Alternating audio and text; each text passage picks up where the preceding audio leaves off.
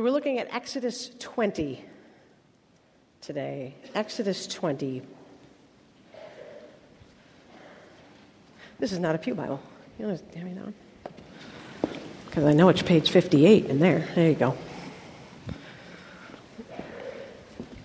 For all of you who are going to be preachers someday, always practice with the Bible that most of the people have. It just makes life easier.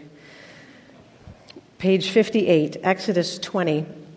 Now, Exodus 20 is about the Ten Commandments. And those of you uh, who've been worshiping with us on Mondays know that we've been preaching through each one of the t- commandments in turn. Um, and so, tomorrow, for example, is you shall not commit adultery. And it's tempting for us to think, oh, I don't have to go with that one because I'm not married. Does not apply. Uh, but it does apply. Because it's really about what does it mean to have a sex life that glorifies God. So tomorrow, Amina Bradford, our co associate chaplain for Residence Life, will be preaching on that. Um, so tomorrow, you shall not commit adultery. Well, you should not commit adultery every day, but tomorrow you can hear, hear about why. Why you shouldn't commit adultery. No extra charge for that.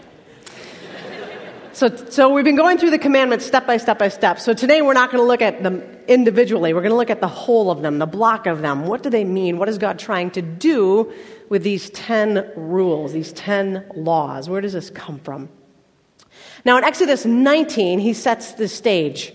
He has uh, Moses get the people purified, they wash, they get holy. And he says to them, You can't come close because something big is going to happen here, and you can't draw near. Only Moses and Aaron can come up and down the mountain. And it's thick darkness, and there's lightning and thunder, and there's a lot going on. And when everything's all set, then we pick it up here at Exodus 20. Then God spoke all these words I am the Lord your God who brought you out of the land of Egypt, out of the house of slavery. You shall have no other gods before me. You should not make for yourself an idol, whether in the form of anything that's in heaven above, or that's on the earth beneath, or that's in the water under the earth. You should not bow down to them or worship them, for I, the Lord your God, am a jealous God, punishing children for the iniquity of parents to the third and fourth generation of those who reject me but showing steadfast love to the thousandth generation of those who love me and keep my commandments. You shall not make wrongful use of the name of the Lord your God, for the Lord will not acquit anyone who misuses his name. Remember the Sabbath day and keep it holy. Six days you shall labor and do all your work, but the seventh oh, is a Sabbath to the Lord your God. You shall not do any work. You or your son or your daughter, your male or female slave, your livestock, the alien resident in your town. For in six days the Lord made heaven and earth, the sea, and all that is in them, but rested the seventh day. Therefore the Lord blessed the Sabbath day and consecrated it. Honor your father and your mother so that your days may be long in the land that the Lord your God is giving you. You shall not murder. You shall not commit adultery. You shall not steal. You shall not bear false witness against your neighbor. You shall not covet your neighbor's house. You shall not covet your neighbor's wife, or male or female slave, or ox or donkey, or anything that belongs to your neighbor.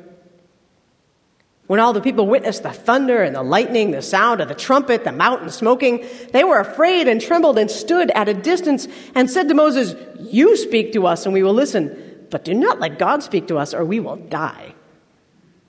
Moses said to the people, Do not be afraid, for God has come only to test you and to put the fear of him upon you so that you do not sin. Then the people stood at a distance while Moses drew near to the thick darkness where God was. This is the word of the Lord.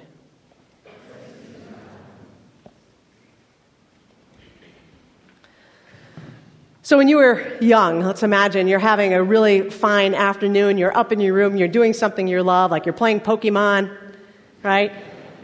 Or you're reading like one of those babysitter club books. Like you're, you're really, you're into it, you're in the zone, you're having a good time, and your mom walks into your room and she says, um, uh, You need to pick up the room. and you're like in the zone. You are in your happy place. And you say to your mom, Why? Why do I need to pick up my room? And what was the worst reason your mom could give you for why you had to pick up the room? Because I said so. That's exactly right. Because I said so. Because what's the rebuttal to that? No, you didn't. right? There's no rebuttal to because I said so. It's like, ah, because I said so. Because I said so is not a reason that moves people toward each other. Right? In fact, you kind of build up a little bit of resentment over somebody who says, Oh, you have to do that because I said so. Because I said so. The Israelites had lived 430 years doing what other people said because they said so.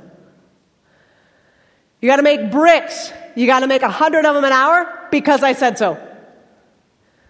You got to get the wall this high before you go home because I said so.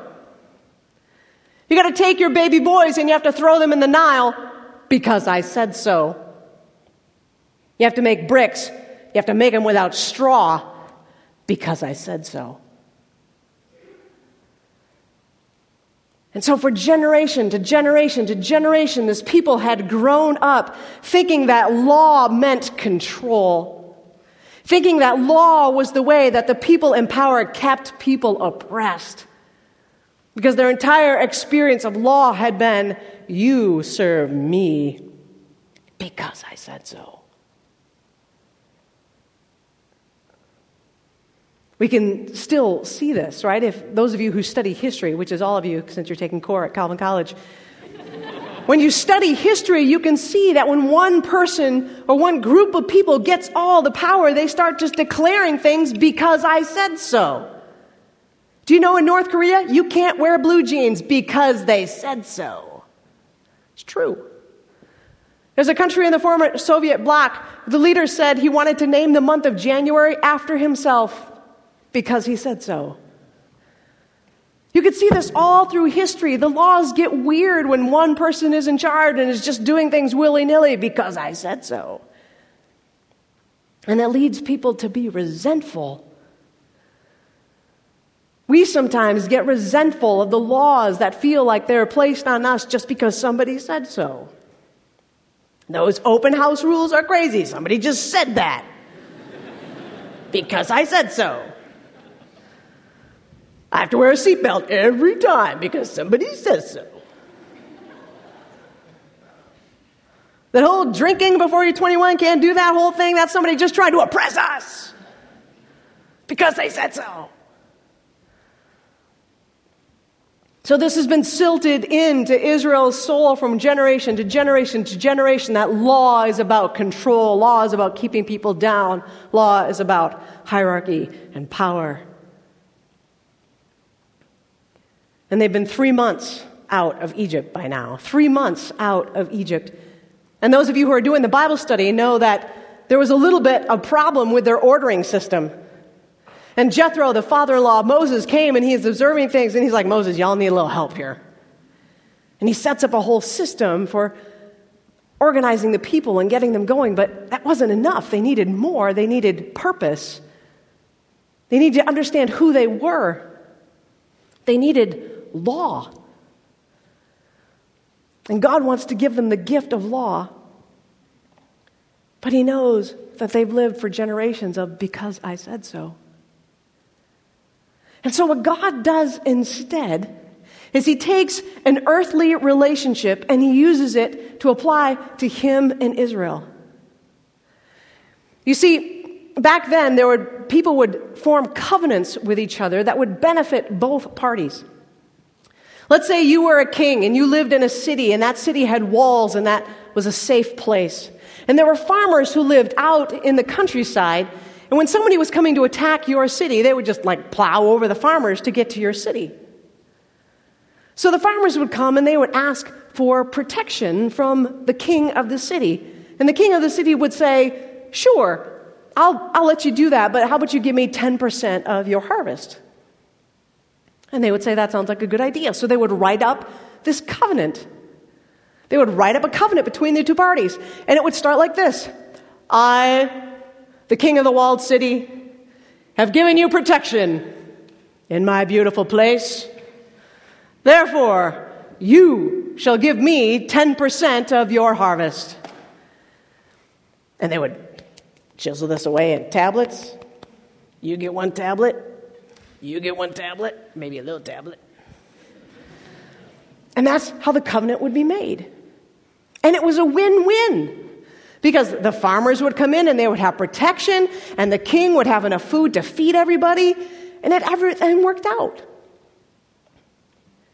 And it happened because there was relationship. And so, the most important part of the Ten Commandments chapter is actually the very first part, where God says, I am the Lord your God. I brought you out of the land of Egypt, out of the house of bondage. Because what he's doing there is he's taking the law and he's placing it as part of their story. Because those, that little sentence covers a lot of ground, right? It's covered everything that we've studied so far. Brought you out of the land of Egypt. That's, that's pretty big. That's like Shiphrah and Puah, and you got Moses, and you got the plagues, and you got the whole crossing of the sea, and then you got the water, and the manna, and the quail. I mean, that's, that's quite a list. I, the Lord your God, brought you out of the land of Egypt, out of the house of slavery. Therefore, it'd be really good if you committed to not having any gods except me. Do you see how he's framing it in relationship? He's framing it as a covenant partner with them. I do this for you, and you do this for me. And there's this win win. Because if you obey, you flourish, you get blessed. And you can sense in the five books of the Torah Genesis, Exodus, Leviticus, Numbers, Deuteronomy that what God really wants to do is bless his people. He, he really likes that. He strongly prefers it when they obey and he gets to bless them. He loves that. It breaks his heart when they disobey. So God lays all of this out to say, this isn't because I said so. This is because I saved you. That's very different, right? It's a very different thing.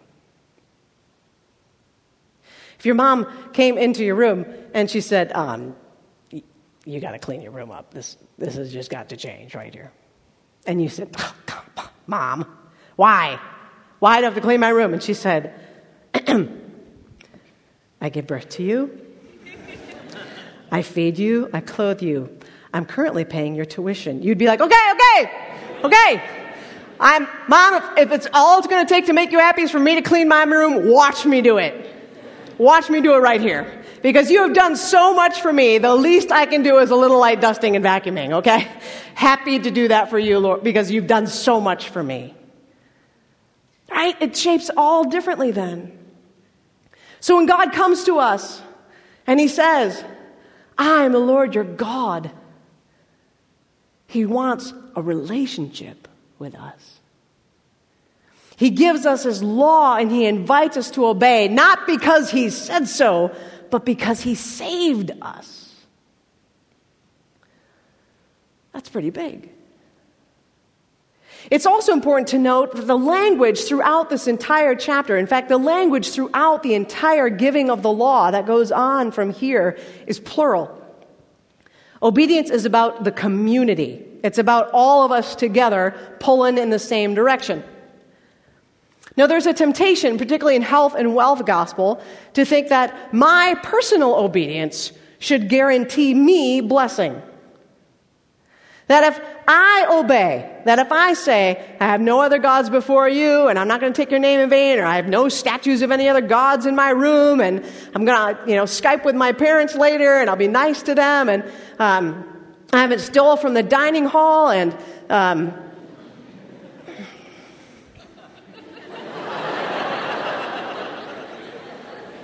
could be an area of inquiry for you. You know, I, and I, I don't lie to people about, you know, I was sick, I was sleeping. And, and, and I, you know, I don't covet other people's, you know, like GPA or MacBook Pros or anything. Like, if I follow all the commandments exactly, then God should bless me. That's the way this should work. My obedience should guarantee my blessing. Except, there's nothing in Scripture about that. That's like saying, obedience are the quarters that I put in the machine, and if I put just enough obedience quarters in the machine, then all God's candy's got to come on out. But obedience is done in community and for community. The obedience of the people of Israel is done so that all of them flourish together. And the disobedience of one can mean the downfall of many. Some of you know the story that comes up a few books later in the book of Joshua.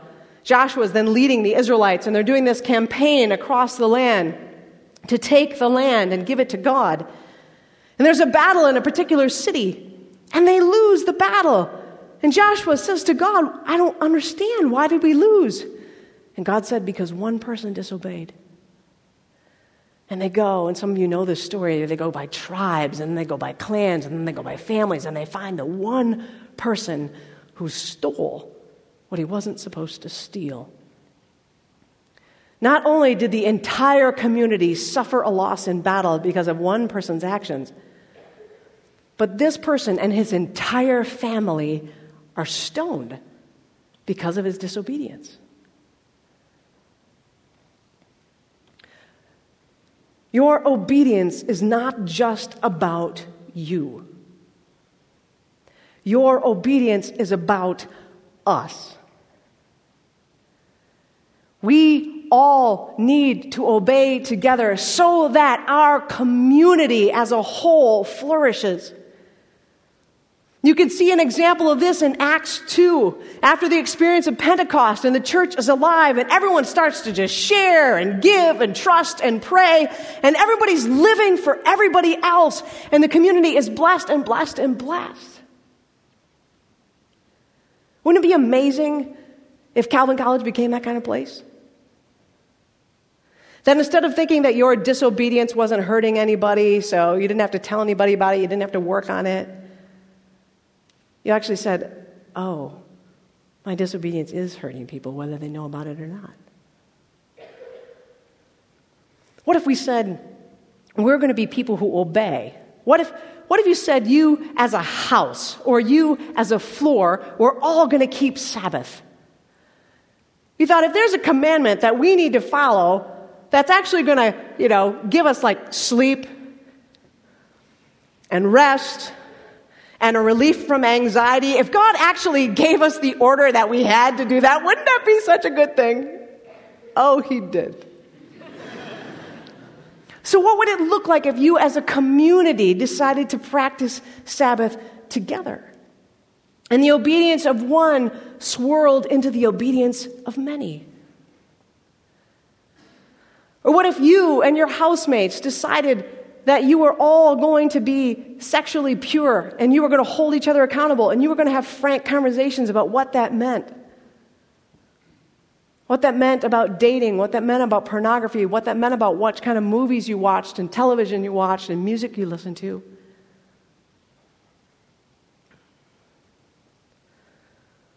What if you and your Bible study group said, you know what we want to do? We want to stop coveting.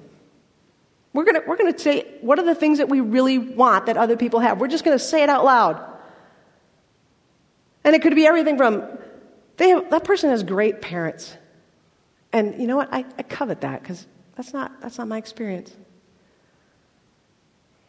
This person, school comes so easy for them. Man, that's hard for me to see sometimes. Uh, this person has a car. If I had a car, I could get a part time job. I think finances would be a little easier for me, but I just, that's just not part of my story. That person is beautiful. I am not beautiful. I covet her beauty. Can you imagine what it would look like if your group of friends, your Bible study, your music group, your team, your floor, your house, your group said, I want to obey so that all y'all are going to be blessed. We want to live as an obedient community so that everybody gets blessed. We want to live in obedience because God has not done it because He said so, but because He saved us. We want to live in obedience in response to what God has done for us. And the truth is, we have a much longer story than the Israelites, right? I mean, they were living the first five books of the Bible, they didn't even have them. Think about what we would say now. Think about what God would say to us now. I am the Lord your God who brought you out of the land of Egypt, out of the house of slavery. I am the Lord of God who raised up kings for you to lead you in a right and holy way. I am the Lord of God. I gave you prophets to call you back to holiness. I am the Lord your God. I gave you scripture. I am the Lord your God. I gave you my only Son, Jesus Christ, so that he might die and live again so that you will be rescued from the house of slavery to sin and out of bondage to disobedience. I am the Lord your God.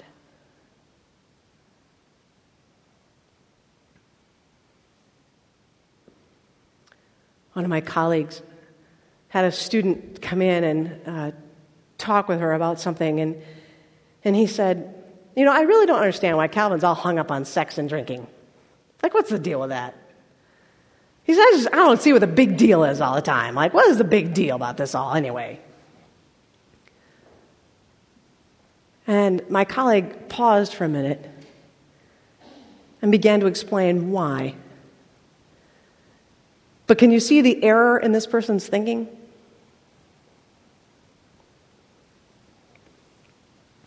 Calvin's not hung up on sex and drinking. Doesn't that sound like because they said so? Do you see how this person was taking the rules and distancing them from the story? Taking the rules and thinking because they said so, because they don't want me to have any fun. And so my colleague's response was to walk that person back into the story to walk that person back into the story of a God who loves us so much that he saves us from our appetites, that he saves us from these things. And the best gift we give back to him is to take our bodies, minds, and souls and offer them back in obedience.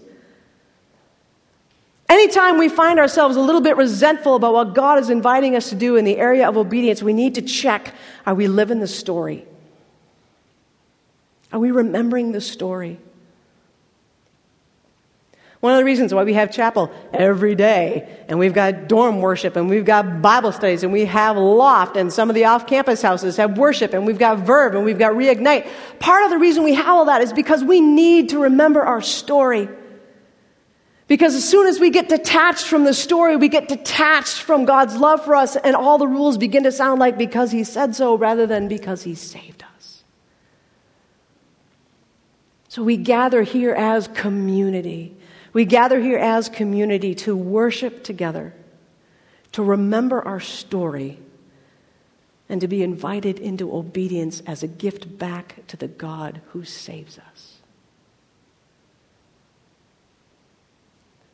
We read the law, we live the law, we love the law, not because he said so, but because he saved us. You pray with me?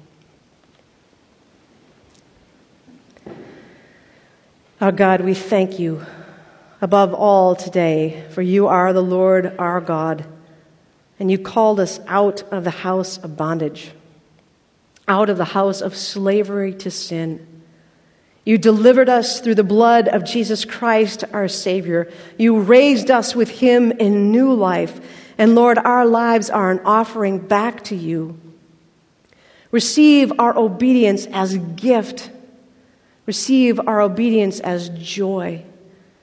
Remind us again of who we are in Christ. Remind us again of the power of our story. May we live obedient lives because you have saved us. And so we pray, God, that you will be our vision, that we will have riches of a life lived in you. For you are the high King of heaven, and you have won our victory. So be our vision for a good and holy life. We pray in Jesus' name. Amen.